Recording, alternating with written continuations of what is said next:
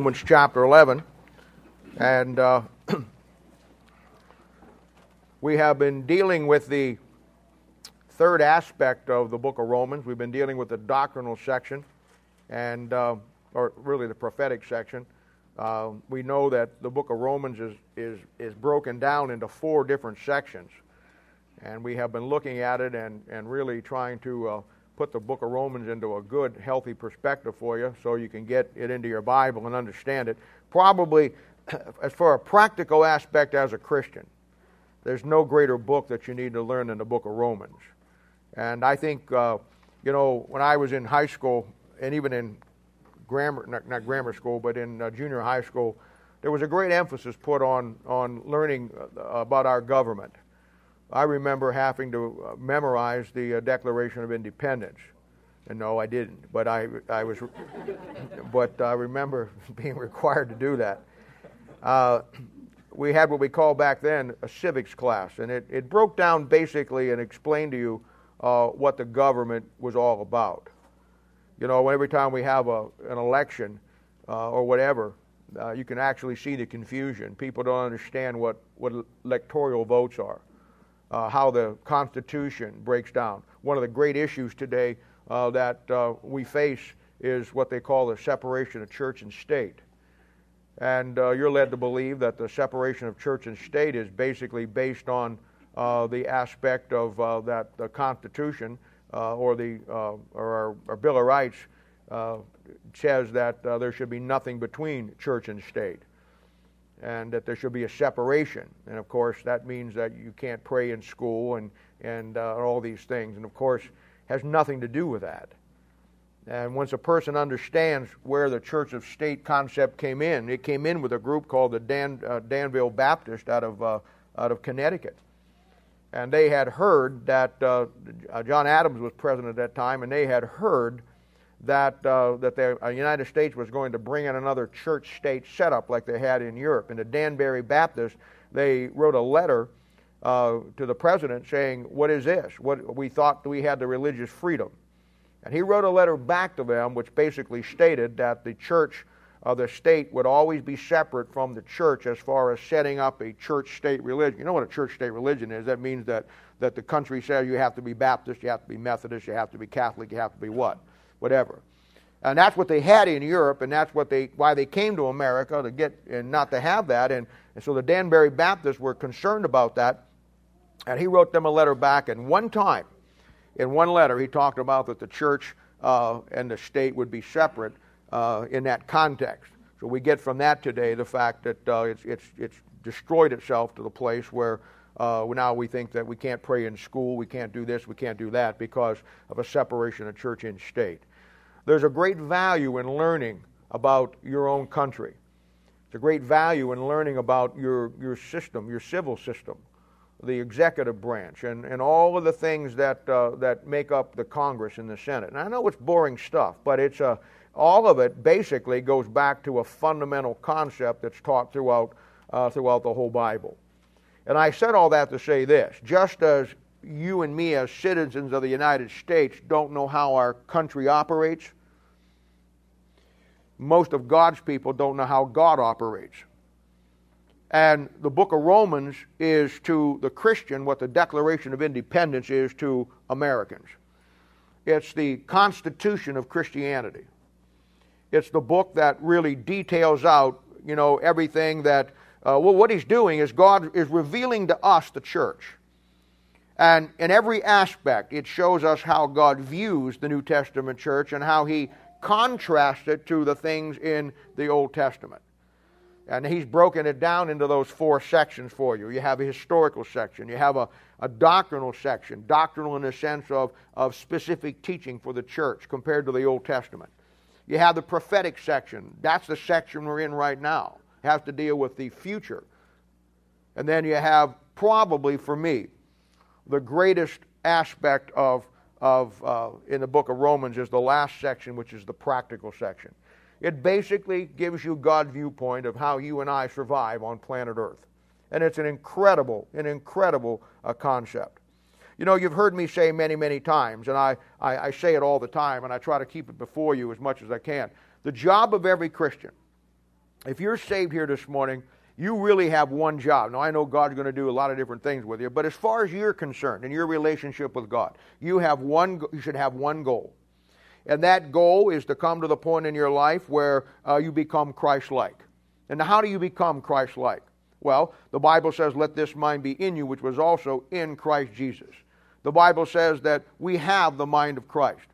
The Bible talks about the fact that we that every day of our lives we ought to be more like the Lord Jesus Christ. But how do we do that? How do we how do you and I come to the point where I mean, do I wear cleaner clothes every day? Do I do I do I wear nicer clothes every day? Do I how do I become this Christ-like concept? And of course, the only way that we become like Christ is to think like Christ when we think like Christ, then you'll never have to worry about doing things that Christ would not do. And I tell you, told you from day one when we started our church, and, and all through my life, I've, I've, I've taught the concept that, that your job and my job as a Christian has one goal, and that goal is for you and I to take everything in the Bible and see it as God's viewpoint and everything in life, and then make that viewpoint our viewpoint. And that's really what the book of Romans is. And that's a great example of, of that. Romans chapter 9, 10, and 11 is God's viewpoint on the nation of Israel. And you and I, as a Christian, need to, whatever you've been taught about Israel, whatever you've thought about Israel, whatever you've read, whatever you've heard, you need to put that aside and you need to make God's viewpoint, Romans 9, 10, and 11, God's viewpoint on the nation of Israel, your viewpoint. And you can take that same little example and make it for the whole book of Romans. The whole book of Romans is God's viewpoint on what the church now is compared to what God was doing in the Old Testament. And I can't overemphasize that enough. You know, you've got a lot of people today, a lot of groups out there that, that have a problem with the nation of Israel. Uh, first and foremost, that everybody's familiar with, going all the way back to the uh, end of the Civil War is the Ku Klux Klan. Now, most people think the Ku Klux Klan uh, it would, would be a non Christian organization. And, but the, you talk to them, and they talk about them being Christians. They believe in God, they believe in the Bible. Probably many of them believe in the Bible more than some of you believe in the Bible. The Ku Klux Klan is an organization that doesn't claim to be atheist and we hate God. They claim to love God, love the Bible, but they also claim that they are the superior race and not the nation of Israel. And that's where the problem comes in.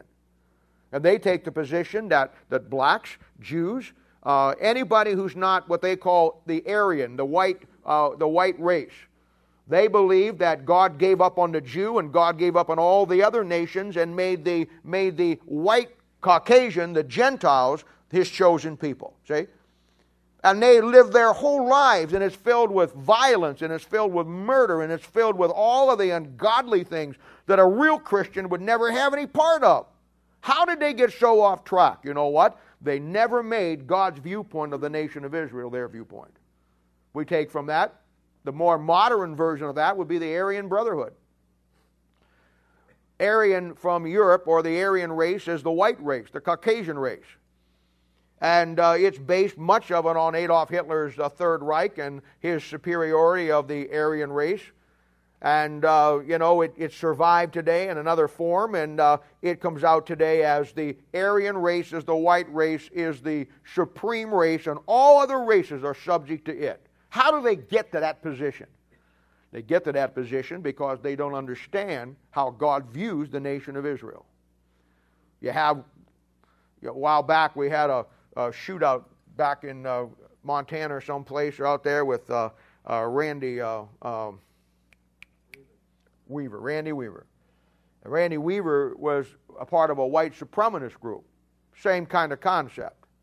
And you find, you find it not only in the radical groups like that, who was willing to shoot it out with the government because of your views, then you find the, the churches that aren't that radical in what they do, but they're all messed up in what they do and what they believe. A while back, I think he's dead now, there was a guy on the radio named Ted Garner Armstrong. And Ted Garner Armstrong was a great Bible teacher uh, on the radio and he taught basically that the God was all finished with the nation of Israel, and that the white Gentile race had taken over the nation of Israel. He had hundreds and thousands of followers in his lifetime. He since then has died, and might add he's got his theology straightened out now, but at that particular point in time, he, he, that's what he did. That's what he did. You find it in the Protestant churches today.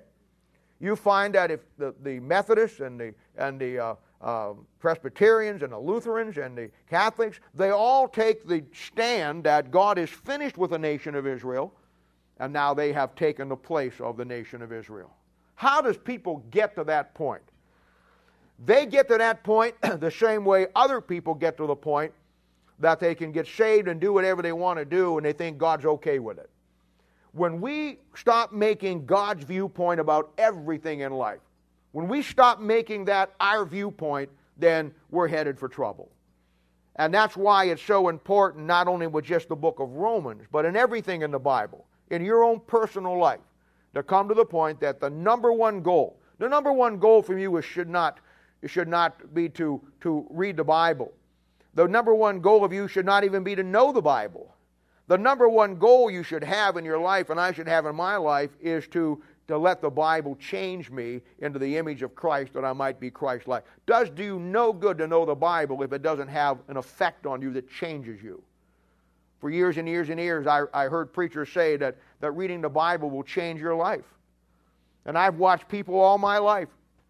I've watched people through all of my ministry who read the Bible, and yet uh, the Bible never really changed anything about them. And the answer to that is that reading the Bible doesn't change your life. What changes your life is what you do with what you read in the Bible. And when you apply the Bible that you read to your life, in, in other words, make that your mindset, that's what changes you. That's what makes you Christ like. And that's why the job and your job and my job ought to, ought to make the viewpoint of everything that God does. In this case, the nation of Israel here we're talking about. But whatever your viewpoint is, it ought to be lined up with God's viewpoint. And God's not going to change his, by the way. It's up to us to change ours. Now let's look at Romans chapter 11 here, and, and this, now that we have said that, and let's, let's come on down through some more verses here in another section.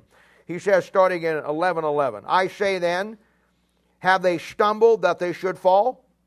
God forbid, but rather uh, through their fall, salvation has come unto the Gentiles for to provoke them to jealousy.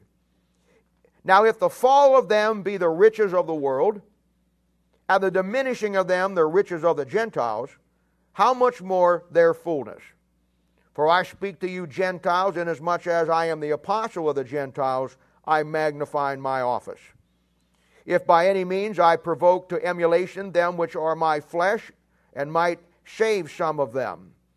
For if the casting away of them be the reconciling of the world, what shall the receiving of them be but life from the dead?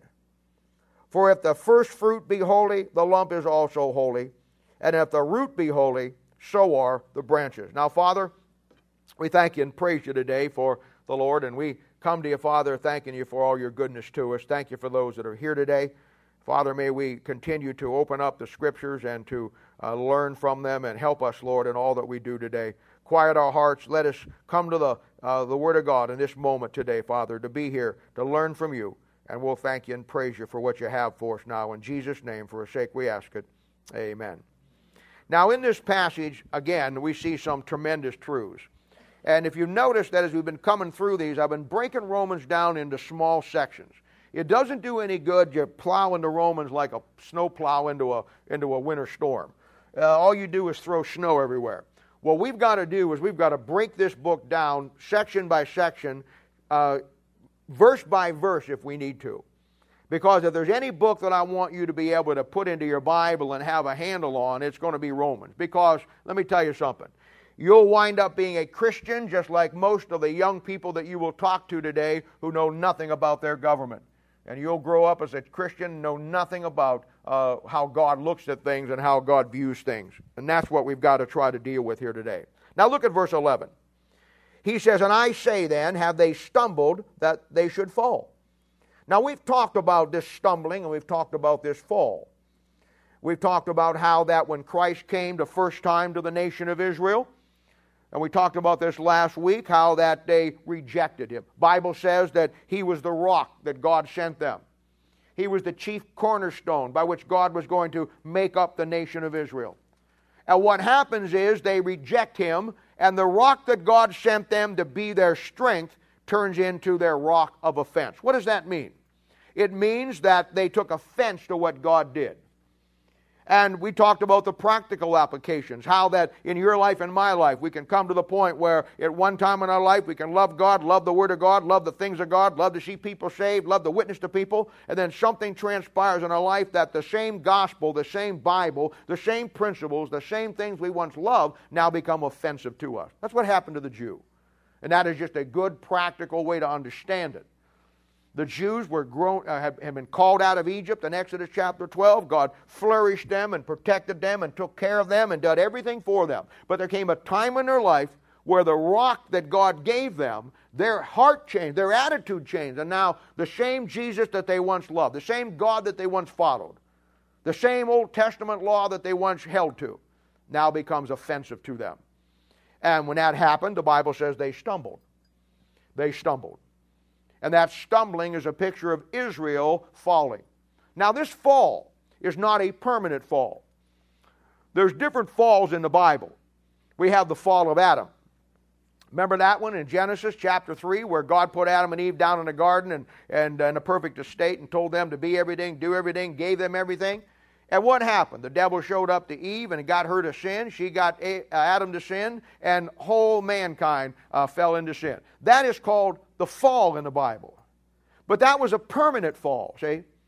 There wasn't nothing that Adam could do to get it back, to get that image restored. It wasn't until Christ came down the line that there's a way to get that thing uh, fixed. But that was a permanent fall. From that point on, all mankind is destitute and without God. And the only way he can get back to God is to do what God said. But in this particular case here, this is not a permanent fall. This permanent, this fall here takes place from we know from our studying in our Bible basics and from our time on Saturday, Sunday morning. It starts about 606 BC with what the Bible calls the time of the Gentiles. And if you're familiar with our chart back there, it runs up to uh, the rapture of the church and then the end of the tribulation period. And at that particular point, God is going to uh, restore them and is going to establish them, and God is going to bring them back from that fall. We've talked about it in the last couple of months uh, as we come through this, how that God has, has, scattered his people, but then the Bible says he's going to call them back. We looked and saw how that he began to call them back in 1918 under the Balfour Declaration, how he brought them back in 1948, put them into the land. And all the events you're seeing unfolding around you today is the, is the preliminary of God bringing back uh, the nation of Israel and restoring them. Uh, but they have stumbled that they should fall. And uh, during this temporary fall, God, now we know from our past studies, He turns His attention to you and me, the Gentiles. And He brings in the church age, and salvation goes to the Gentiles. Now, I don't want to miss this point from what we've talked about before, especially in the Bible Basics class, but we've also talked about it on Thursday night, and you heard me say it many, many times. I told you that fundamentally, if you want to learn what the Bible is about, it's real simple. If you get this term in your head and get this format in your head, and you guys in Bible base are going to say, oh no, not again. Here we go. I've heard it so many times, I'm sick of it. But the price of learning is repetition.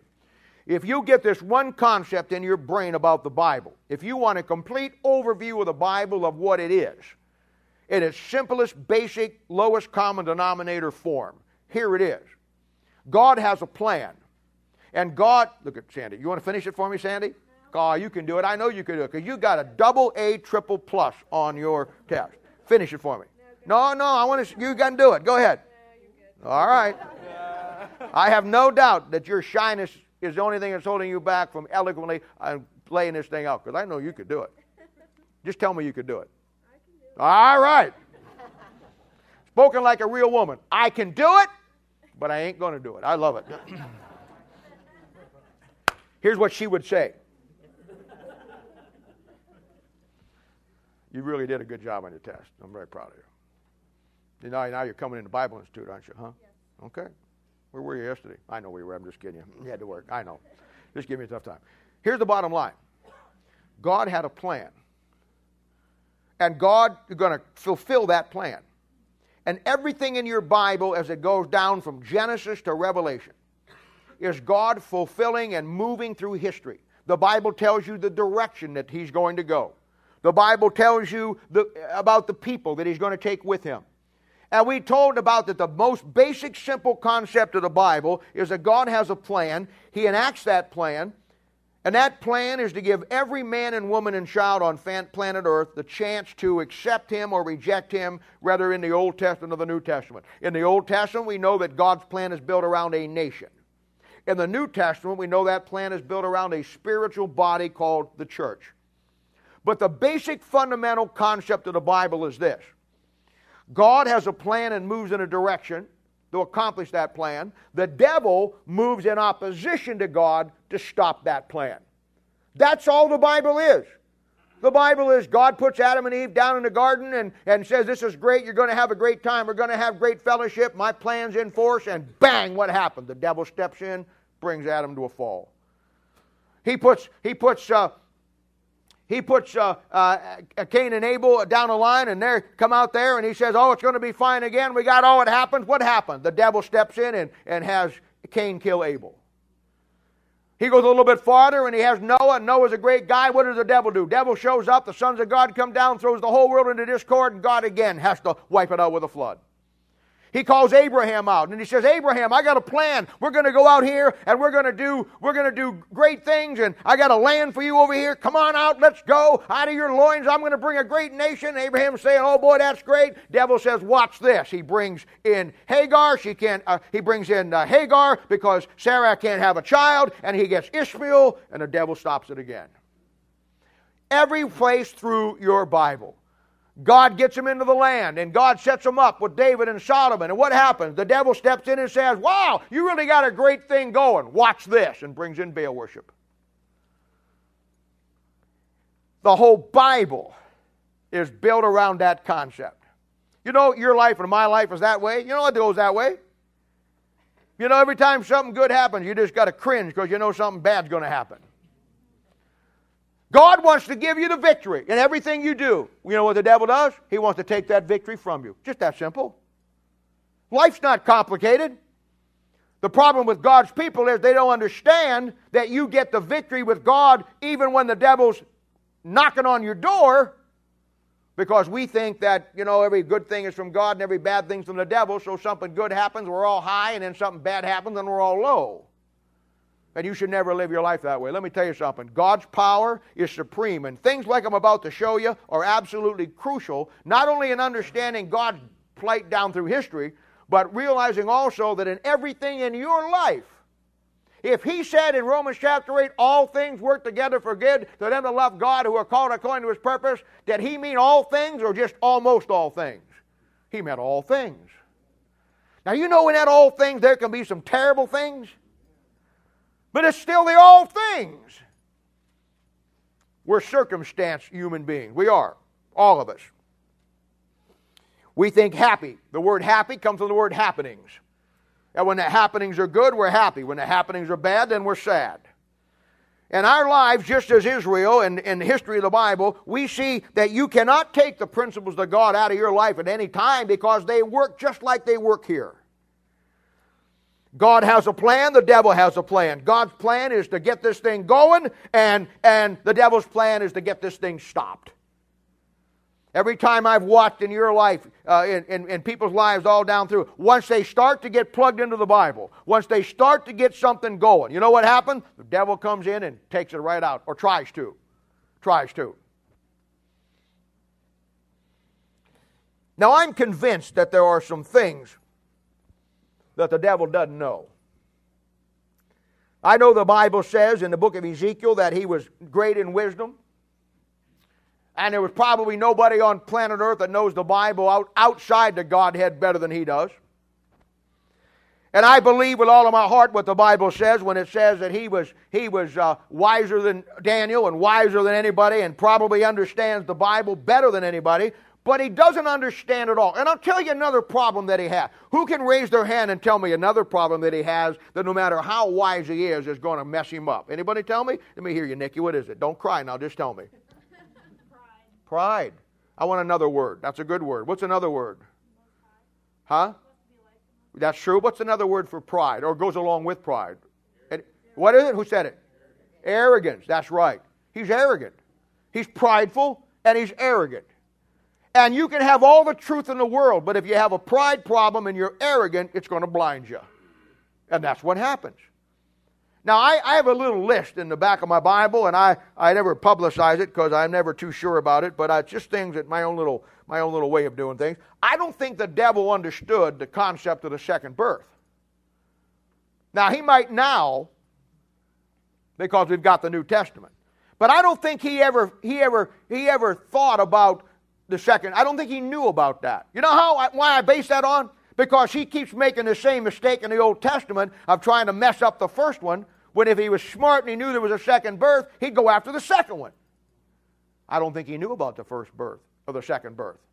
I don't think that concept was relevant to him. You know, there's some things the Bible says over there in 1 Peter chapter 1, verse 12, and, and I can only guess at this, but the Bible says there's some things in the Bible that the angels desire to look into. There's some things about the Bible and God that the angels don't know.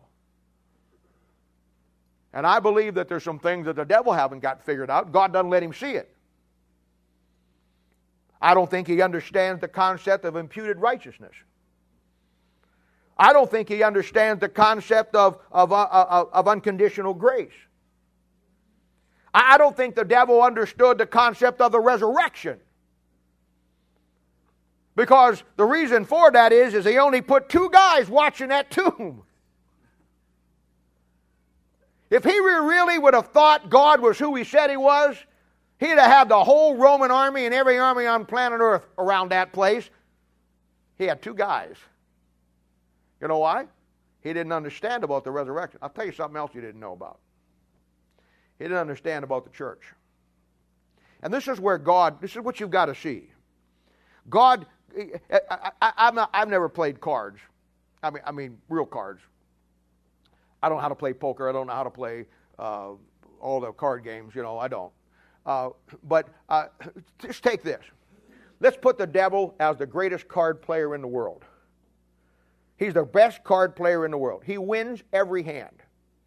And his card playing is based on his ability to know the game of cards better than anybody on the planet. And the devil is playing a card game across the table from God. And the devil knows that he's the best card player in the history of the universe. He even thinks he's a better card player than God. And on an even plane, Maybe he's as good as a card player of God, but God's got one advantage the devil doesn't have. One, God steps over here and keeps his cards real close to his chest. And at the same time, God has the ability that the devil doesn't have that God can not only read his cards, but he can supernaturally read the devil's cards.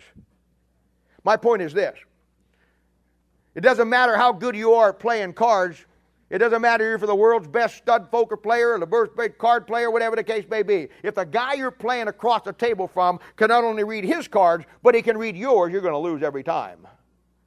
But you're going to think you're going to win right up to the point where you what? You lose. And there's some things that the devil didn't know. The devil says, I'm going to stop Israel. I'm going to stop Israel in her tracks. I'm going to make Israel fall. And that's what he's saying in Romans chapter 11. That's what he's talking about. Have they stumbled that they should fall? Absolutely. What God what the devil did was take God's chosen people and get them to fall and then say, "Boy, look at that. I just put a major monkey wrench in God's plan." You know what God did? God just said, "Watch this card. It's called the church age. Play it." He didn't get anything. He didn't stop anything. The devil never stops God. He doesn't have the ability to stop God. And may I just say this to you? He doesn't have the ability to stop you either. He doesn't have the ability to stop you. Greater is He that's in you that's in the world. He can't stop you and me. We always want to blame this and that on everybody in the whole wide world and say, well, you know, so and so this and so. But you know uh, my job situation. But you know who, the, who our worst enemy is? I, you don't want to know who your worst enemy is and who my worst enemy is? It's me. It's you. It's me. Because you've got everything that God has. you've got the same spirit by which God did everything down through history. The devil can't stop you any more than he can stop the nation of Israel. But he stops us just like he stopped Israel. And when the devil throws a roadblock to you, when you have a great day and God doing some great things in your life and the devil throws a roadblock to take your legs out from under you, that's when the principles of the Word of God kick in. And that's where God just takes it another avenue that He had planned all along because there's some things in the Bible the devil does not understand.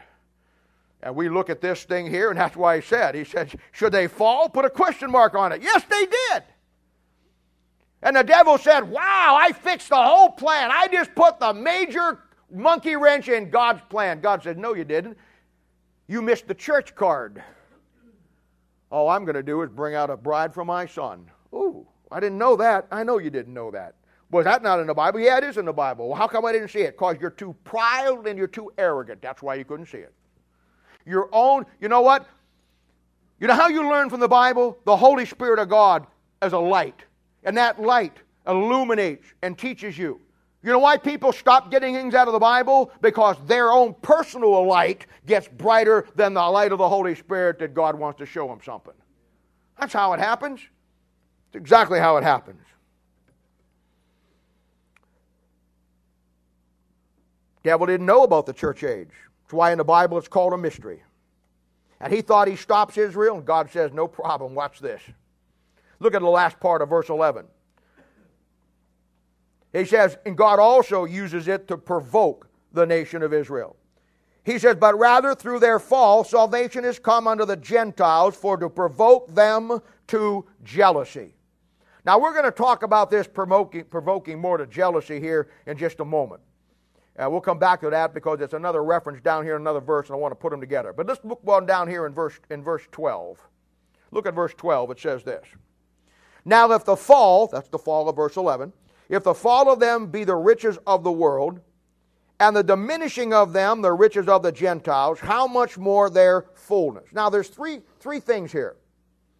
And I don't, I, I, what I'm about to tell you here, maybe you can't grasp it right now, but down the line, um, hopefully you will as you grow. Uh, but the bottom line is this there's some places in the Bible that have dual applications. Uh, the, the greatest example I can think of that, uh, other than this one here, is, is like in Ezekiel chapter 38. When you read Ezekiel chapter 38, you've got a picture of what looks like the second coming of Christ and the battle of Armageddon. But the more, than you, the more you read it, the more it looks like that there's something else there. And then when you start to read on, it looks like, well, this part looks like it's the second coming of Christ, Battle of Armageddon. This one looks like it's the Battle of Armageddon or the fight at the end of the thousand year reign in the millennium. And it looks like it's confusing together. And the answer to it is that there's some places in the Bible, not a lot, but there's some places in the Bible where they have a double application. And it's an application not only to the uh, second coming of Christ, Battle of Armageddon, but the battle that takes place at the end of the thousand year reign. And they're so similar that they're in the same context of that passage. And really, frankly, when it comes to the Bible, those are the areas that really separate the men from the boys. I mean, uh, that when you get to that level that you can see those and understand those, you know, you're, uh, uh, you're, you're, you're, you're doing, you're in the Bible and getting some things out of you shouldn't get it. You know, great Bible truths, and I don't know why people don't get this. Great Bible truths are built on simple Bible concepts. And that's why around here everything we do is to get you to a point. We don't start. We start you with discipleship. Then we work you through uh, uh, other things. Uh, maybe the seven things that changed about you the day you got saved. And we had our Bible basics class, and it it works up to the point where you've got to learn some basic concepts to understand the Bible. Because every great doctrinal truth in the bound in the Bible has its foundation in basic Bible principles that kind of go together like little building block. Remember when we were kids growing up, you had them little Lincoln log sets? Or those little, um, what those little red things with all the bumps on them? You could, Legos, I guess they still make those.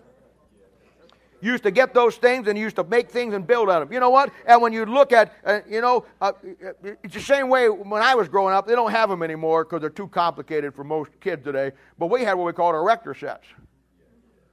And a erector set came in a big steel box that had all kinds of pieces of steel girders, and you could just make about anything. You take your little Legos and snap them all together. You can make a horse, you can make a cow, you can make a house, you can make a car, you can make whatever you want.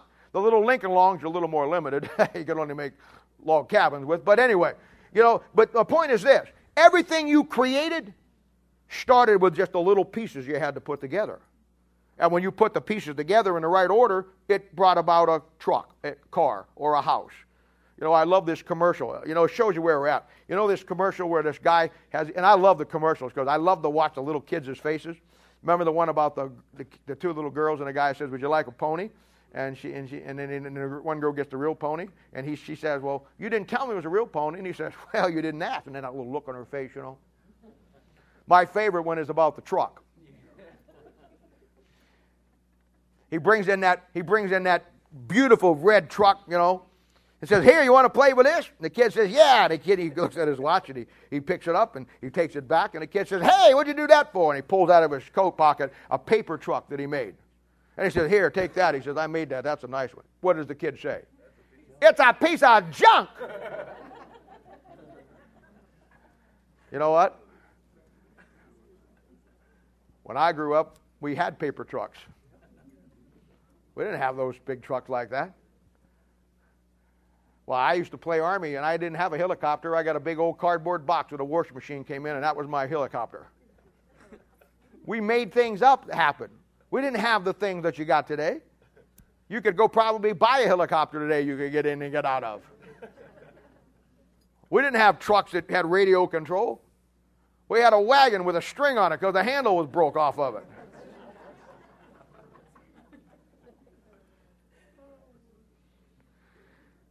Come a long way. We've come a long way. And what he says down here in verse 12, he says, Now if the fall of them be the riches of the world, and the diminishing of them the riches of the Gentiles, how much more their fullness? Now, there's three things in here, and this is one of these double application verses. There's three things in here. First of all, now if the fall of them be the riches of the world. Now, the fall that winds up being the riches of the world is the salvation that you and I get through the Lord Jesus Christ. When, when Israel stumbled and fell temporarily, when the devil thought he had done a great deal by knocking them out, all God did was use that to bring about the salvation for you and for me. The riches of the world. And of course, we know that Christ's salvation comes through Christ. Christ was a Jew from the tribe of Judah. We know that we have a Bible in your lap today. Every writer in that Bible was a Jew. It's a Jewish book. It goes so much that John chapter 4, verse 22 says that salvation is of the Jew. So Again, where the devil thought he was stopping God, like he all, and I could take and I could go back and take every case in the Bible where the devil tries to stop the plan of God and show you that it's just a thing that God moves on and has a plan that the devil didn't know about. And I cannot emphasize that enough in your own life and my own life because there's going to be things that tries to knock you down and knock you out. Now let the fall of them be the riches of the world because Israel fell, you and I got salvation. That salvation is called the riches in Christ Jesus. And you and I got that because when Christ died on the cross and Israel made their final rejection in Acts chapter 7, those of you that know the book of Acts, we moved into the church age and Paul got saved and the salvation goes to the Gentiles, to the world. Then look at the second aspect. And the diminishing of them the riches of the Gentiles. Now, that's something else. The diminishing in them the riches of the Gentiles, that's something else. That's the Gentiles in the millennium. In the millennium, the Gentiles, uh, the Gentiles are going to get into the Jew uh, as they come out of the tribulation period. I mean, what did he say over there in Genesis chapter 12, verse 3, when God talked to Abraham? What did he say in Genesis 18 18 when God talked to Abraham? Well, in Genesis 12 3, he said to Abraham, All the families of the world are going to be blessed in you. And then he says in Genesis chapter 18, verse 18, All of the nations are going to be blessed in you. Now, you can make a spiritual application and say he's talking about the church, but here's your dual application. But when he's talking to Abraham, Abraham knows nothing about the church. Abraham was just told in Genesis chapter 15 that someday his seed is going to be like the stars of heaven, a literal, visible kingdom. And when he gave him those two promises, that he said all of the nations, he's talking about the Gentile nations. You know why? Because when the millennium shows up, the Gentile nations that are left that don't go with the Antichrist are going to get in. And they're going to get in through the nation of Israel. Then he says in verse 12, the last part of that verse, how much more their fullness. Here's what he's saying If the fall of them, Jews, be the riches of the world, for you and me salvation, and the diminishing of them, the Jews, the riches of the Gentiles, there's your millennial reign of Christ, the nations get in. How much more their fullness? And that fullness is the fullness of the nation of Israel. In the Bible, in Ephesians chapter 1, verse 10, this is called the dispensation of the fullness of times. It's a time when Israel and everything that God does comes full circle. That deals with eternity. And it shows you that God's plan with the nation of Israel not only was in the Old Testament, but God had a plan for the Jew in the New Testament. And that plan was that even though they've fallen temporarily, that through them, even though they're fallen, through them, you and I get in. And in the millennium, they're going to be restored, and all the nations are going to get in. And when the whole thing comes full circle and the fullness of Israel, here was back in, back in everything the way she should be. In everything. The Bible says at that point it's going to be the end of the dispensation of the fullness of times, and God's going to move on, and God's going to accomplish everything now in His plan that He originally started out to do. It's incredible concept. Look at verse 13. For I speak to you Gentiles, inasmuch as I am the apostle of the Gentiles. I magnify my office. Now, this is a, another great concept. There's so much in here. There's so much in here. Let me talk to you a moment about the Apostle Paul. Let me put him in a context for you. Let me give you an insight into Paul and who he was in his ministry. The Apostle Paul, without a doubt, in my mind, is one of the most unique men in all of the New Testament, if not all of the Bible. I've studied his life to a great extent and, and looked at every aspect of his life. And there's so many things about his life that you and I can glean from and learn from. And you know, I, I begin to, you know the format of your Bible, and you know how that we've talked about how that the nation of Israel, uh, God came to them at the first coming of Christ. We know now how they rejected God, and then we know now how that they, uh, that uh, God, uh, they fell. They stumbled at the rock of offense, and they fell. And then from that point on, they become, uh, God begins to go to the nation of Israel. You see it in the book of Acts. And those of you that were in Institute, or we've talked about it on Thursday night many, many times, how the book of Acts lays itself out. In Acts chapter 1, 2, 3, 4, 5, 6, and 7, you have God coming to the nation of Israel for the last time. They make their official rejection in chapter 7. In chapter 8, things start to change. By the time you get to chapter 9, guess who gets saved? The Apostle Paul. Now, the Apostle Paul was a unique individual because Paul was somebody who was persecuting the church. Paul is somebody who had no love for God or the things of God, and his whole life and his whole job was the fact that he would find people who believed in this Christ and persecute them, put them in jail, and kill them. In fact, when he meets Christ on the road to Damascus, he's going to Damascus for the purpose of arresting more Christians. And God stopped him on the road to Damascus in Acts chapter 9, and that's where the Apostle Paul gets saved. In Acts chapter 9, verse 15, you get your first little glimmer of who Paul is and what he's all about. Because he goes to a man, he's blind. And he goes to a man by the name of Ananias. And in Acts chapter 9, verse 15, Ananias says, and Ananias is worried because Ananias has Paul, who's called Saul then. He's, called, he's got this guy in his house who everybody that he finds that's a Christian, uh, he puts him in jail and persecutes him or kills him. And he's, he's a Christian. Ananias says, hey, I think you got the wrong address here. What am I doing with him? And God says, it's okay, Ananias. He's a chosen vessel to me to bear my name to the Gentiles. You begin to see in Acts chapter 9 that that uh, Paul is going to be somebody special. In every church in this city today, and in every certainly every Bible college you're ever going to go to, here's what they teach about Paul. They teach that Paul, you remember when Judas went out and hung himself, and now the apostles are short one guy? Well, they had to have 12 total. Because in Matthew chapter 19, uh, we're told down around verse 28 that when Christ comes back, they have to have 12 apostles because those 12 apostles are going to sit on 12 thrones judging Israel. And they're one short. So, what they do in early part of Acts chapter 1, 2, and 3, what do they do? They get around and they, they pick another guy and they get Matthias. Now, here's what you're taught in every church probably today in this city, and certainly in every Bible college. They're telling you that the apostles were out of fellowship with God, and they never should have took Matthias. Because Matthias was not the one that God wanted, God wanted Paul.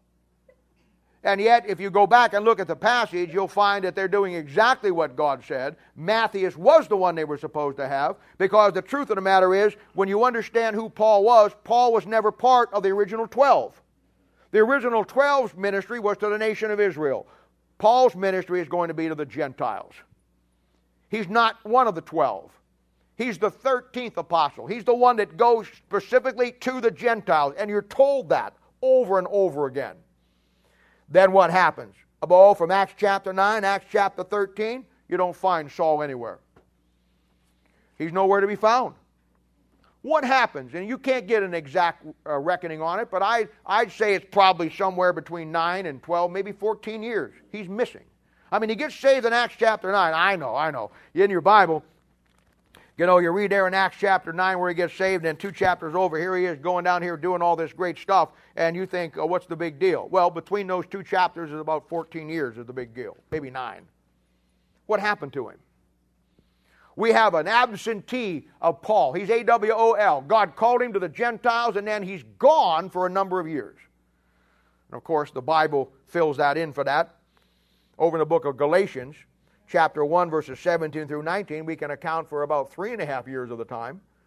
Because the Bible says that immediately after he got saved, or sometime thereafter, he goes up to Mount, he goes into Arabia.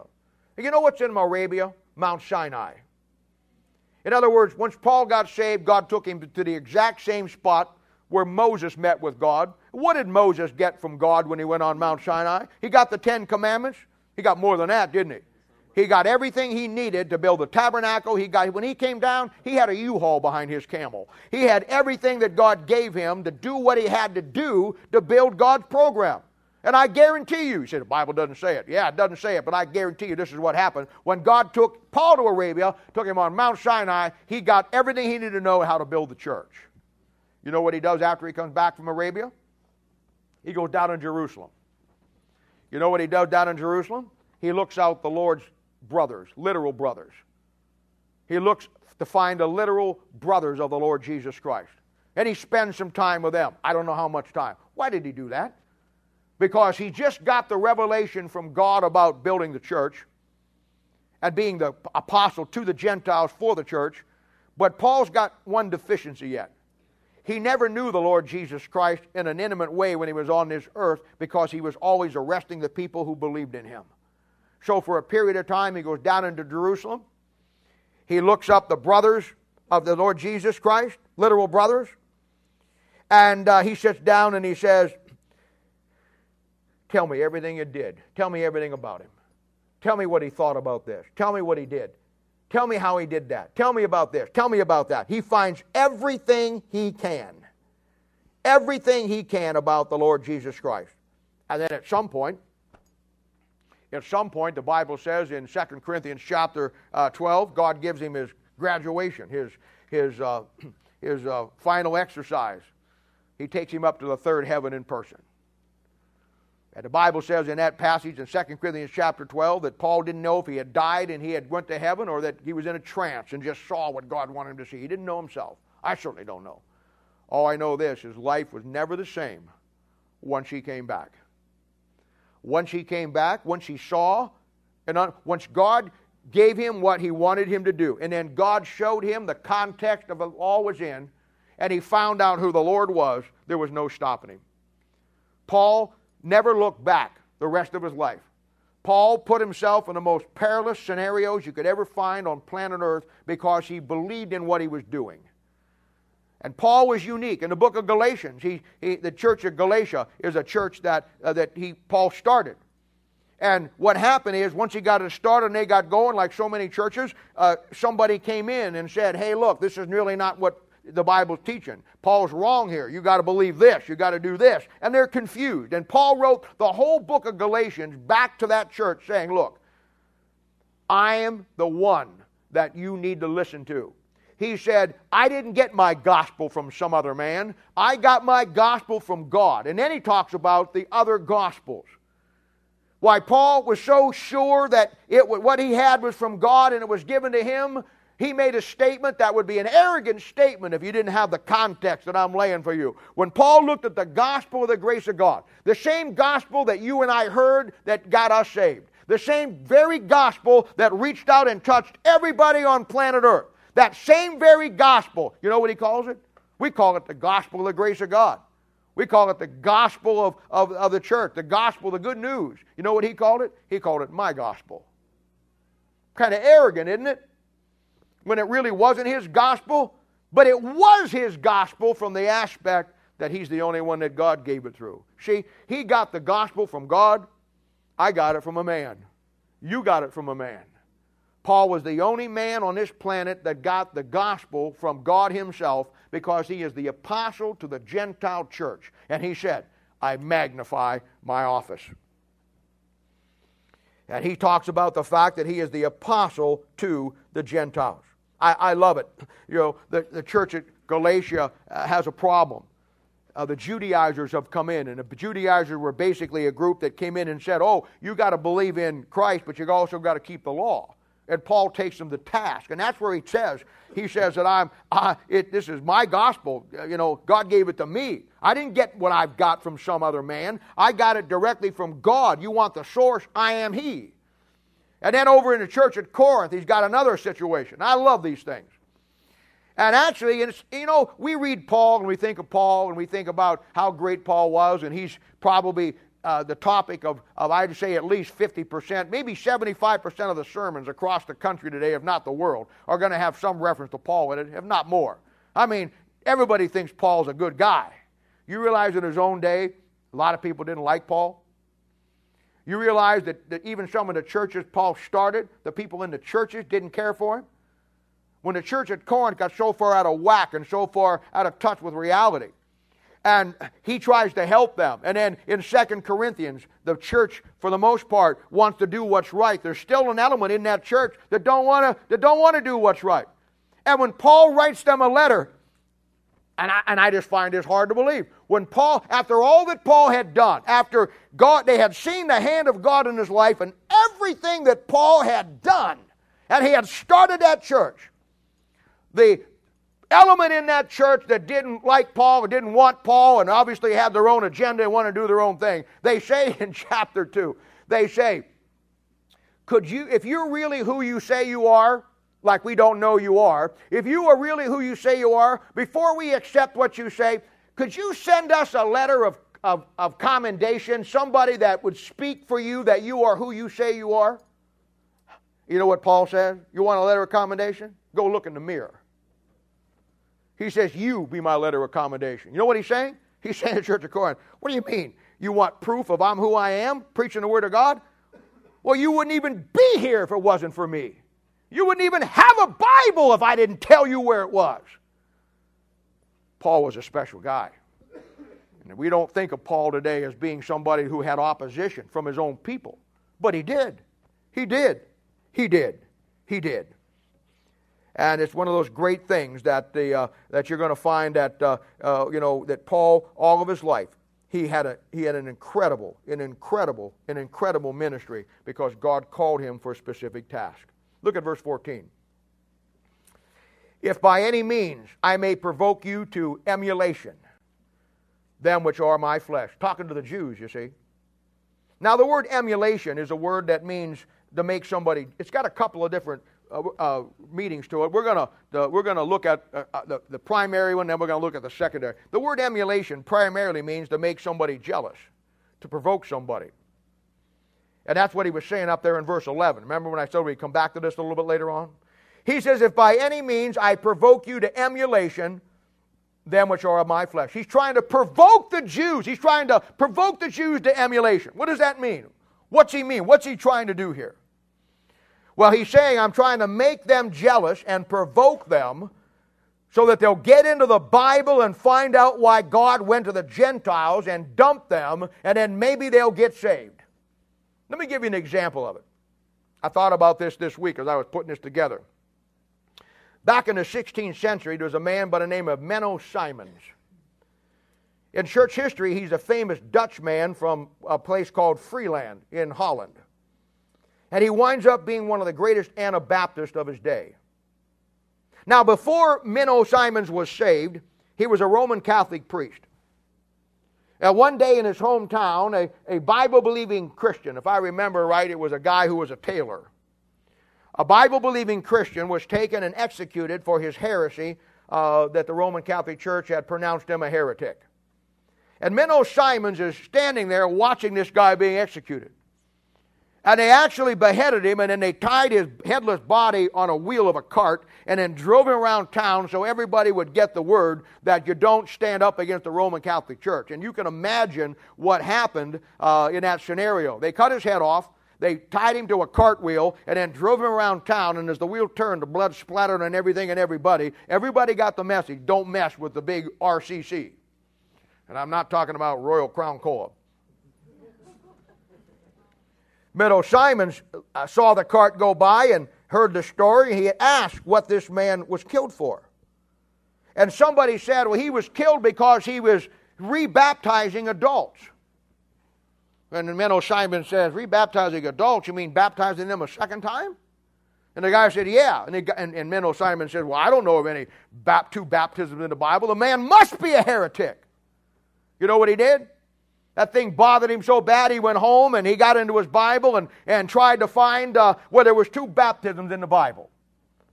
He couldn't find two baptisms in the Bible. What he did find, or what he come up against, was the fact that the baptism that he was told was the real baptism was not the true baptism, because he ran into a baptism in Ephesians 4 that was a spiritual baptism. That thing bothered him so bad that he had traveled over the next couple of months, the next uh, uh, six or seven months, and in the course of time, he talked to three great reformers. And he said, Can you tell me about two baptisms in the Bible? He talked to a guy by the name of Bosler, a guy by the name of Bullinger, and a guy by the name of Martin Luther. All three of them said, Well, there ain't two baptisms in the Bible. There's only one baptism in the Bible.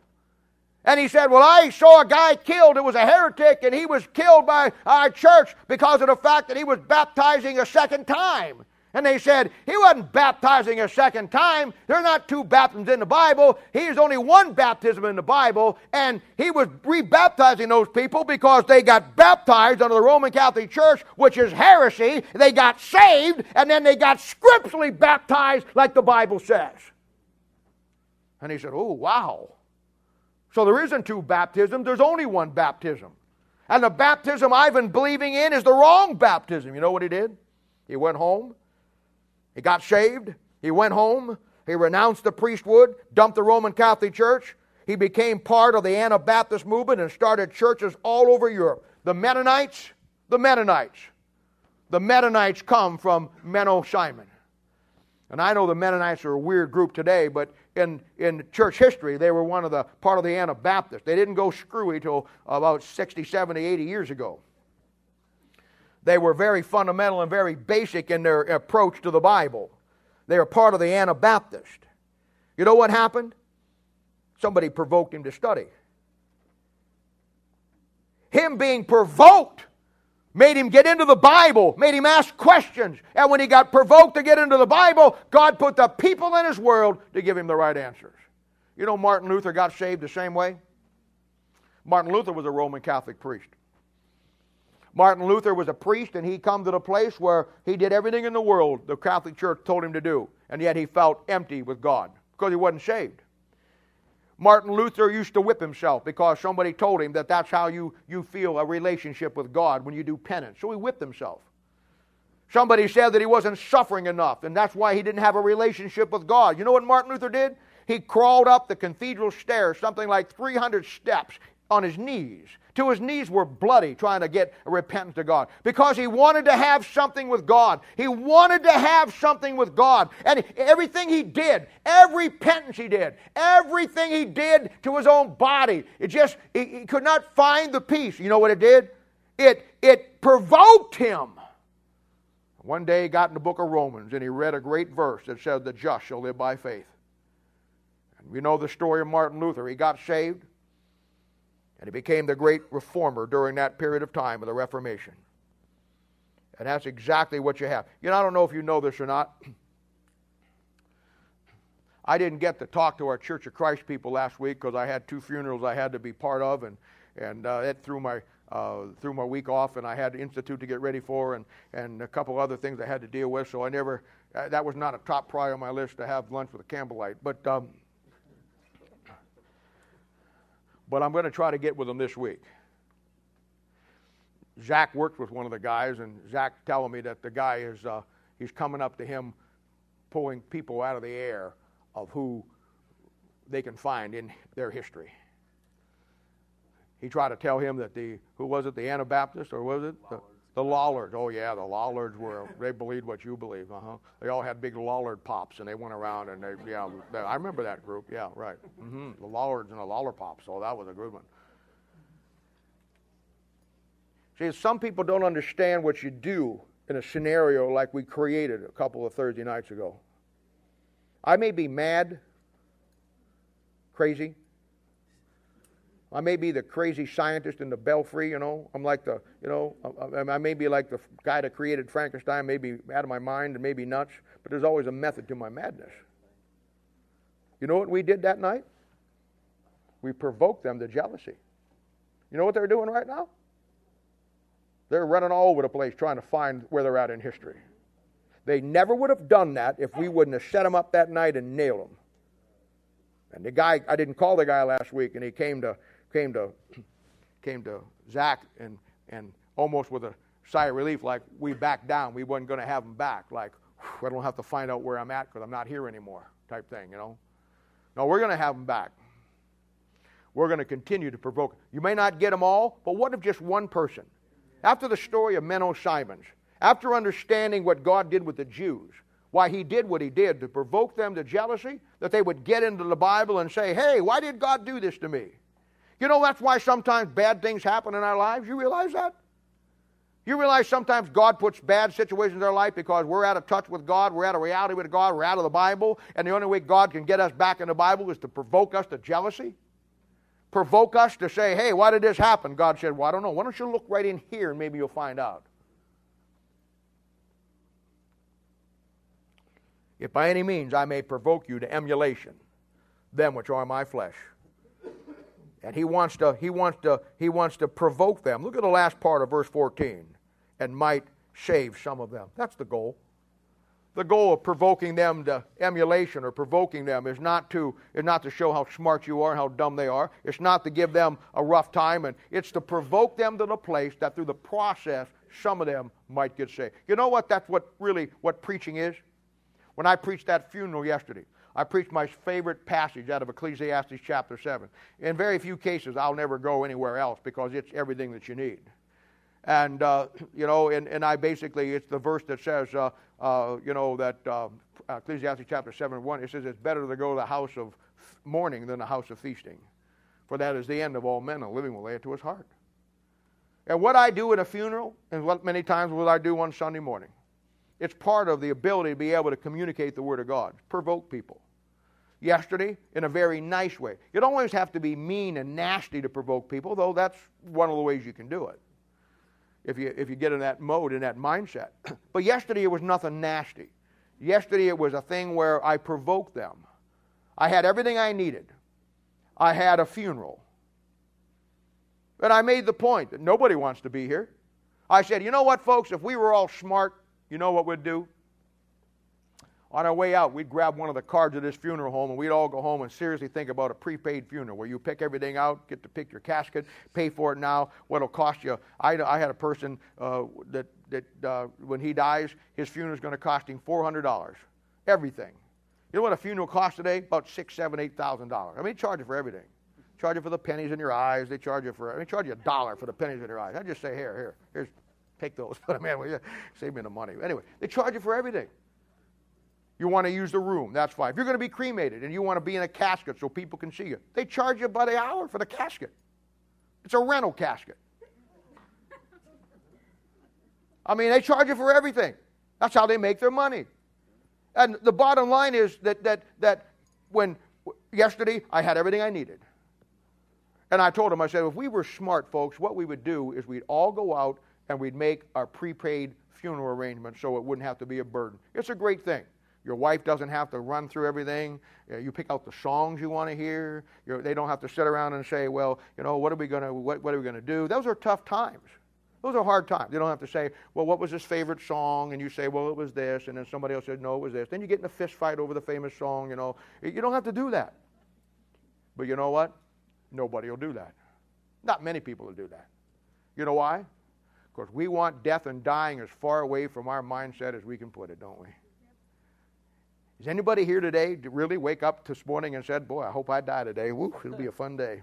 You get up and you said, Oh, I hope the Chiefs win. No, you probably didn't say that. You say, I, I hope this, I hope that, I hope I get my raise at work, I hope I get that. But probably nobody said, Boy, I'm just looking forward to dying today, Lord. That'll be a great time. We don't think about it. We don't want to think about it. I had everything I needed yesterday. I had a situation, a funeral, I had a verse, and I had an object lesson. Dennis. And I said, the greatest thing about this, the Bible says it's better for us to be here than at your friend's house having a party. Why? Because that is the end of all men. Every day somebody in here is going to die if Jesus doesn't come. And today, the reason why it's better to be here than someplace else is because we, the living, will lay it to our heart. I don't like being here. I don't like funeral home. You could blindfold me and take me into any store, any place in the world. And you take me and blindfold me and take me to a funeral home, and I'll say, I'm in a funeral home. There's a smell about it. You all know that. I mean, I hate them. I mean, you know, I mean, I mean, I don't hate them, but I mean, I hate them. You know what I mean? I hate them. I mean, terrible.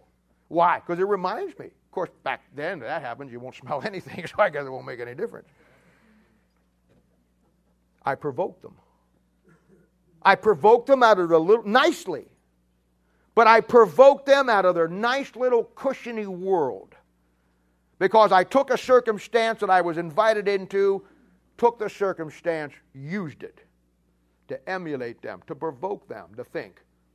Come out of your little world, come out of your little cushion, come out of your little, what are you going to do tonight?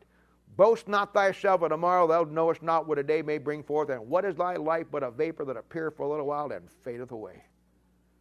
I provoked them. And that's what Paul is doing. That's what God is doing to the nation of Israel. And this is an incredible thing. Now, in reality, I mean, uh, let's take a look closer look at this word emulation just for a second. The word emulate also, here's the second meaning of it, also carries the meaning of, of to imitate or to be like. But in but the difference between imitate and emulate is imitate is to be like, but emulate is to be like, but be a little bit better. In a good way. I mean, I guess it could be used in a bad way, but I'm talking about it in a good way. Paul's the example. Paul was a Jew. Paul was a Pharisee. Paul was a doctor of the law. Paul was probably a member of the Sanhedrin.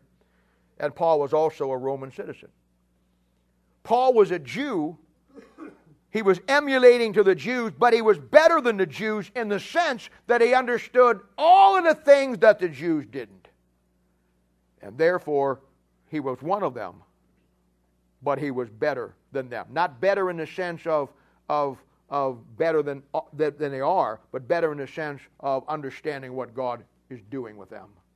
You know, in reality, that's what, in my mind, my ministry is all about. I know I'm hard on you. I know I hold you to, to to standards that maybe, especially if you're in a leadership role, that, uh, that maybe you could get away with at other churches and, and all of those things. And I, I, put a, I put a lot of emphasis on the Bible and learning the Bible, and I don't cut you a lot of slack sometimes. I don't cut myself any slack. But at the end of the day, at the end of the day, it all comes down to this. I want you to be better than the average Christian. I want you young men to be better with the Bible than I am. I want you at the end of the day to be better than the average Christian. I want you to understand the whole, like Paul said, and Paul said to, in, in, Acts, he said, uh, and when he's talking to the Ephesian elders there, when he was leaving in Acts 20, he says, I've not, he said, I've always preached to you the whole counsel of God. You know what he said? He said, I taught you everything the Bible was. Why? Because he wanted them to be better. Paul realized that he wasn't going to be around all the time. And sometimes we get in our little world where all we see is what we want to see and our little comfort zone and all what we want to do, and we forget the fact that, you know what? Someday the ministry, some ministry, any ministry, is going to depend on not the person sitting next to you, it may depend on you. It may depend on you. He says in Ephesians chapter 3, verses 17, 18, and 19, he says that Christ may dwell in your hearts by faith, that ye being rooted and grounded in love may be able to comprehend with all the saints what is the breadth and the length and the depth and the height, and to know the love of Christ which passes knowledge, here it comes, that you might be filled with the fullness of God. My favorite example of this is back in the book of Daniel. And back in the book of Daniel, you know that the three Hebrew children were taken out of, out of their homeland, and they were thrust into Babylon. And I know the doctrinal significance of all of that, how that they are, again, they are, the Bible tells you, they're children of the king's seed. They're all in the line of Christ. And so here again, the devil is going to put his little monkey wrench in. He's going to take the children in the line of Christ and amalgamate him into the Babylon under Nebuchadnezzar, thinking he's going to destroy the seed. And he brings them in there, and you know the story. Nebuchadnezzar wants to give them his food, his music, his everything. He doesn't want them to eat the diet that they had in, in the promised land. They're now in Babylon. The Bible says that he prepares a daily portion of his meat, and obviously that meat, that food, was dedicated to all the gods. He has Nebuchadnezzar's ragtime jazz band that he wants them to listen to, and all the hard rock stuff that they have in their worship service, much like their churches today. Oh, yeah. Yeah, at the sound of the music and the it is and harps and the saltbuck and all of these things, they all bow down and worship the image. That's that's where it comes from. That's Nebuchadnezzar. See? And of course, he has all those things, and and Daniel says this. Look, I'll make you a deal. You let us keep eating the diet that we have, i.e., the Word of God. You let your astrologers and your magicians eat all of the stuff of Babylon. At the end, at the end of a period of time, let's come together and let's find out if all the stuff that they ate or all the stuff that we ate, who's better? I love these little tests in the Bible. So at the end of a period of time, it never said, okay. So all his astrologers and his magicians, they ate and did all that he had. Daniel and the boys out of the king's seed, they stayed with the Word of God and ate the pulse, all types of the Bible if you go through and break them down, and the vegetables. And at the end of the period of time, they brought them together, and the Bible says that, that Daniel and his friends were ten times better than all the magicians and the astrologers of Babylon. Ten times better. It always was significant to me that it was the magicians and the astrologers. You know why? Because magicians work with an illusion.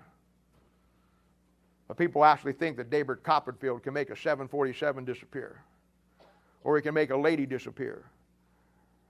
Well, if that was true, he'd have, he wouldn't have to do a magical act ever again. There'd be more husbands in this world that want to give him money. He's rich beyond his no. He can't do it. He can't do it. They ate and did all that he had. Daniel and the boys out of the king's seed, they stayed with the Word of God and ate the pulse, all types of the Bible if you go through and break them down, and the vegetables. And at the end of the period of time, they brought them together, and the Bible says that, that Daniel and his friends were ten times better than all the magicians and the astrologers of Babylon. Ten times better. It always was significant to me that it was the magicians and the astrologers. You know why? Because magicians work with an illusion. But people actually think that David Copperfield can make a 747 disappear, or he can make a lady disappear. Well, if that was true, he'd have, he wouldn't have to do a magical act ever again. There'd be more husbands in this world that want to give him money. He's rich beyond his no. He can't do it. He can't do it. It's all an illusion. it's all an illusion. It looks like the 747 isn't there. It looks like she's not there anymore. She's still there. It's an illusion. It's the hand is quicker than the eye type of deal. And it's all draw your attention over here while I do something over here, and then you don't see it, and you think, oh, it's magic. It's not magic. It's diversion of your attention and your focus. That's how they do it. And that's why in the world we live today, you have astrologers and you have magicians. All people who bring the illusion that life is good, the illusion that you'll be happy without a relationship with God and the Word of God, the illusion that you can profit in your life without doing what the Word of God says. And it's nothing more than an illusion. And Daniel's boys with 10 times better. That's what I want for you. That's why I want to provoke you to study. That's why I want to provoke you to jealousy. That's why I want to provoke you to the place that you emulate uh, and you be, you be better than the average Christian. You learn things, you understand more, you grasp it more, and you get, you, you get and experience the fullness of God, the Word of God in your life and everything that you do. Look at verse 15. For if the casting away of them be the reconciling of the world, what shall the receiving of them be but life from the dead. Now, here's two more great concepts, another double application. For if the casting away of them be the reconciling of the world. Now, that's you getting saved in Christ Jesus. 2 Corinthians chapter 5 verse 18 says, "And all things are of God, who hath reconciled us to himself by Jesus Christ and hath given to us the ministry of reconciliation." A church can be a lot of things. A church can teach the Bible great, a church can have great singing, have all of this, but it's not really a ministry until it understands that the number one ministry of this church, any church, is the number one ministry we got from Jesus Christ Himself, and that is the ministry of reconciliation. The ministry of reconciliation. Reconciling, that's what God did when He got saved, when, when I got saved. Christ on the cross reconciled me to God through Jesus Christ and then gives me the same ministry. In other words, do for others what God did for me. Forgive them. Move on in life. Don't hold the bitterness and the anger and all the things that takes away the things of God in your life. Understand the reconciliation. The basis for forgiveness is recognizing what Christ did for you and then you having the ability through your relationship with Christ to do it to others. And in the process of time, make that reconciliation. Now look at the second part. For if casting away of them be the reconciling of the world, what shall the receiving of them be but life from the dead? Now, here's the second aspect. The casting away and the reconciling of the, of the world, that's salvation to you and me. That's Christ reconciling us through Him to God, through the Word of God. But the second thing is the recovery of them, life from the dead. And that'll be, that'll be Israel coming back from the dead at the second coming of Christ. As far as God's concerned right now, and most people don't understand this, God doesn't, in the Old Testament, God did not deal with individuals like He deals with individuals today. God dealt with certain individuals, but His whole basis of dealing with Israel was through a nation and a literal priesthood that orchestrated and operated through the principles of God to that nation. God didn't come down when the law got into effect. God didn't come down, and other than a few cases you have in the Bible, you don't find everybody in the Bible having a relationship like you and I do. He couldn't because the Holy Spirit of God was not here. God called out a nation, but that nation is likened to God's Son. And there are some great parallels. And just as you and me, before we were saved as individuals, were dead in trespasses of sin, Israel today as a nation is dead to God. But there's coming a time that God is going to bring her back alive again. And this is what he's talking about here in this great passage. The casting away, for if the casting away of them be the reconciling of the world, what shall the receiving of them be but life from the dead? Ezekiel chapter 37 is the reference that you want to go to in this particular passage. We know it as, as the old song that we've heard many, many times uh, down through the years. Maybe some of you younger kids haven't heard it, but certainly us older folk have. That old song that says, Them bones, them bones, them dry bones. The hip bone connected to the ankle bone, the ankle bone connected to the and what's the thing say? And hear the word of the Lord. You know, them bones, them bones, them dry bones, them bones, them bones, them dry bones, them bones, them bones. Hear the word of the Lord. You see, somebody said, "Well, that's a cute little song." No, that's a song based on Ezekiel chapter 37. It says in Ezekiel chapter 37, the hand of the Lord was upon me and carried me out in the spirit of the Lord and set me down in the midst of the valley which was full of bones. Here it is.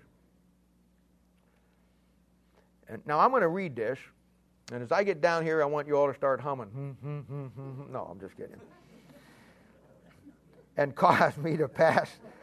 We could make our own CD on it, you know, and sell it around the world. And caused me to pass by them round about. And behold, there were very many in the open valley, and lo, they were very dry. And he said unto me, Son of man, can these bones live? And I answered, O Lord, thou knowest. Again he said unto me, Prophesy upon these bones, and say unto them, O ye dry bones, here it is, hear the word of the Lord. Thus saith the Lord God unto these bones, Behold, I will cause breath to enter into you, and ye shall live. I will lay sinews upon you, and you shall bring up flesh upon you, and cover you with skin, and put breath in you, and ye shall live. And ye shall know that I am the Lord. So I prophesied as I was commanded. And I prophesied there was a noise, and behold, a shaking, and the bones came together, bone to his bone. There it is, see? And when I, heard, when I beheld, lo, the sinews of the flesh came upon them, and the skin covered above, and there was no breath in them. Then he said unto me, Prophesy unto the wind. Prophesy, Son of Man, and say to the wind, Thus saith the Lord, Come from the four winds, O breath, and breath upon these slain, that they may, that, that they may live. So I prophesied as he had commanded me. And the breath came into them, and they lived, and stood up upon their feet, exceedingly great army.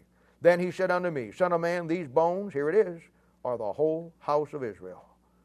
Behold, they say, Our bones are dried, and our hope is lost. We are cut off from our parts, dead. See? Dead. Therefore prophesy and say unto them, Thus saith the Lord, Behold, a God, behold, O my people, I will open your graves, going to bring them back to life and cause you to come up out of your graves, going to bring them back up for life and bring you into the land of Israel. And ye shall know that I am the Lord when I have opened your graves, O my people, and brought you up out of your graves, and ye shall put and, shall put my spirit in you, and ye shall live, and I shall place you in your own land, and they shall know that I the Lord have spoken it and performed it, saith the Lord. There it is. That's what he's talking about, coming back from the dead. That's exactly the reference you want. Right now, Israel's dead, but God's bringing them back into the land. Now look at verse 16. We'll be finished here. For if the first fruits be holy, the lump is also holy. And if the root be holy, so are the branches. Now, we're not going to get into the root and the branches today because we're going to get into that next week. But I want you to see the concept here of the first fruits be holy. And I don't know if you understand it or not, but the first fruits in the Bible will always be the nation of Israel. There will always be the nation of Israel. And the reason why that is, is because that was the first nation that God called out that was to bear fruit to God. So they're called the first fruits.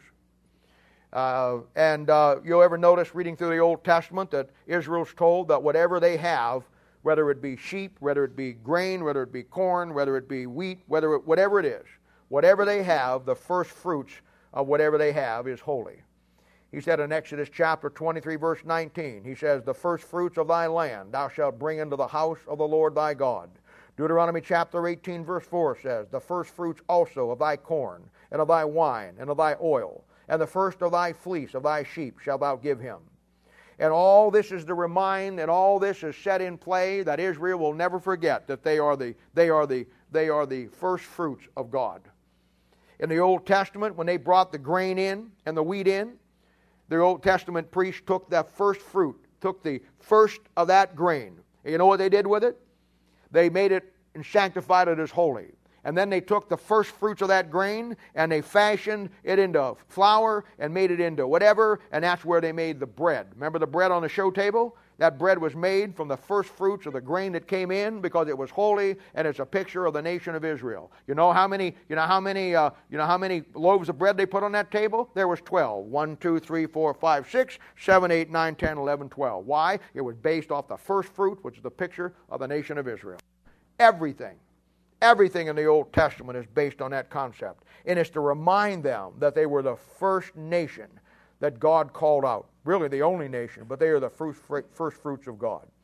We talk about the rapture. And I've told you before, you know, that, uh, that there's basically three raptures in the Bible. And that can be confusing for some people. A better way to look at it is that there's only one rapture, but there's three parts of that rapture. And uh, you'll, find, uh, you'll find that three times in your Bible, you'll find the phrase, come up hither. You'll find it in Proverbs 25, Revelation chapter 4, and Revelation chapter 11. And you'll find that the rapture, we talk about us going up, but there's two other people groups that go up too. And anybody who's ever done any farming, anybody who's ever done any gardening knows that uh, there's three parts to a harvest. You have the stuff that gets ripe early. That's called the first fruits. If you're doing tomatoes, you're going to have some tomatoes that get ripe before the rest of the tomatoes, and they're going to be the first fruits. So you're going to go out, you got maybe 100, 500 uh, you got 500 tomatoes on your stocks out there, and 10 of them are ripe way before the others. So you, what do you do? You pick them. Why? That's the first fruit. Then as they, the stocks progress and they get to the point, you're going to get your main harvest. And that main harvest will be out of 500 tomatoes. Uh, you got uh, uh 10 over here. Now you're going to get, you know, uh, 400 and, 420. And so there's your main bulk. And you go in there and you're picking tomatoes off the thing and you get some beautiful tomatoes. But as you pick those tomatoes in the main harvest, you see there's some that aren't ripe yet. They're not ready to be picked. They're still green. So you let them go on. And then you go back and get those later, and those are called the gleanings. And when you come through your Bible, you find the rapture eh, it breaks down just like that. You'll find that the first fruits are the Old Testament saints because they're connected with the nation of Israel being the first fruits of God. You'll find that the main harvest is the church, you and me, going to go any second. And then you'll find at the end of the tribulation period, God comes back and gleans out the nation of Israel. In 1 Corinthians chapter 15, verse 22 through 24, it talks about that pro- progression. It says in verse 22, For as in Adam all die, even so in Christ shall all be made alive. He's saying there that all men die in Adam, all men are going to be made alive in Christ. But every man in his own order. And here's the order. One, Christ the first fruits. Old Testament saints. Afterwards, they that are Christ at his coming. There's the main body, you and me, rapture the church. Verse 24. Then cometh the end. Tribulation change. So the concept of him saying, For if the first fruits be holy, the lump is also holy, and if the root be holy, so are the branches. The whole concept is based on Israel is the first fruit of God. Now, quick summary and then we're done. Here's what we learned today. We learned today the fact that uh, God has cast off them and they have fallen, but it's only a temporary deal. The greatest things that we have learned today that we need to take home to ourselves is simply this. We need to understand today that, uh, uh, that God provoked them. And God provoked them. God provoked them to jealousy so they would get into the Bible. And many times God does that in our lives uh, God will put something in our life, do something to us that provokes us because we're not where we need to be. We also saw that the fact that uh, uh, when he goes down through there in the early part, he talked about how that, uh, that God is never foiled in his plan. The greatest thing you take out of this today is to understand the fact that when you go through life, just as Israel goes through life, the devil wants to stop Israel just like the devil wants to stop you and nobody can stop you because greater is he that's in you that's in the world. The only one that is in charge of your future is you. The only one. The devil can't stop you. Your person sitting next to you can't stop you. Your husband can't stop you. Your wife can't stop you. Your boyfriend, your girlfriend can't stop you. Your best friend can't stop you. The only one who can stop you is you yourself. Because you have the ability to understand that just like with Israel, God accomplishes what He's going to do, and the circumstances never enter into it. Never enter into it. And then the greatest thing out of here is simply this you ought to be aspire to be better than you are. You ought to be aspire to be one of those ones in Daniel chapter 1 that are 10 times better. You don't do that in a prideful way or an arrogant way. You don't do that to show them what you know versus what they don't know. You do that because of the fact that uh, that's just a natural process when you love the things of God and the Word of God and make God number one in your life. When you come to the point that you make God's viewpoint about everything in life your viewpoint, you can stay on that course and you can balance yourself on that. Let me tell you something. It doesn't matter if they bring in 20 Church of Christ people. It doesn't matter if 100 Jehovah Witnesses show up. You are up to the task if it's just you and them, one on one or one on 10 or one on 20. Why? Because the Word of God gives you that ability uh, to make you better. It emulates you. I want you to be better than me. I want you to be better than the average Christian.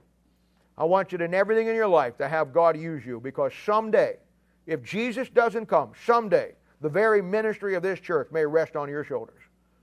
It may rest with you or the person sitting next to you. Because right now, today, in a, in a broader sense, the success of this ministry rests on you. And of course, that's what it all comes down to being Christ like and being like Christ in everything that you do.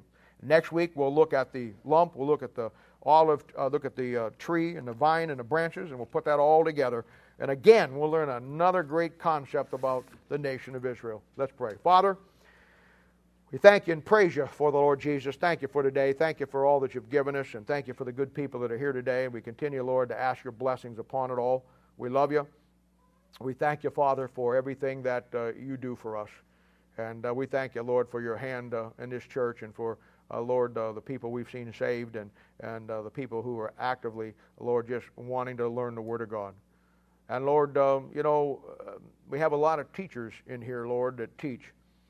And Lord, a teacher would probably tell us today that the best students they have are the students who have a desire to learn.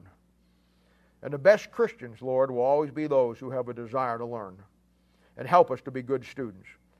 Help us never to become Bible scholars or Bible theologians, but always allow us and keep us to be continuing to be Bible students, a student of the Word of God, learning all of the concepts about you and then applying them to our lives. We love you. We thank you. Pray for those that are sick today, that you'll continue to work in their life and help them feel better and comfort them. We thank you, Lord, for the, the, the, funerals we had, we saw this week, Lord, and how good you were in all of those, Lord, and continue to minister to those families and, and bless them and get out of those, Lord, everything that you need. And Lord, we'll thank you and praise you in Jesus' name. For a sake we ask it. Amen.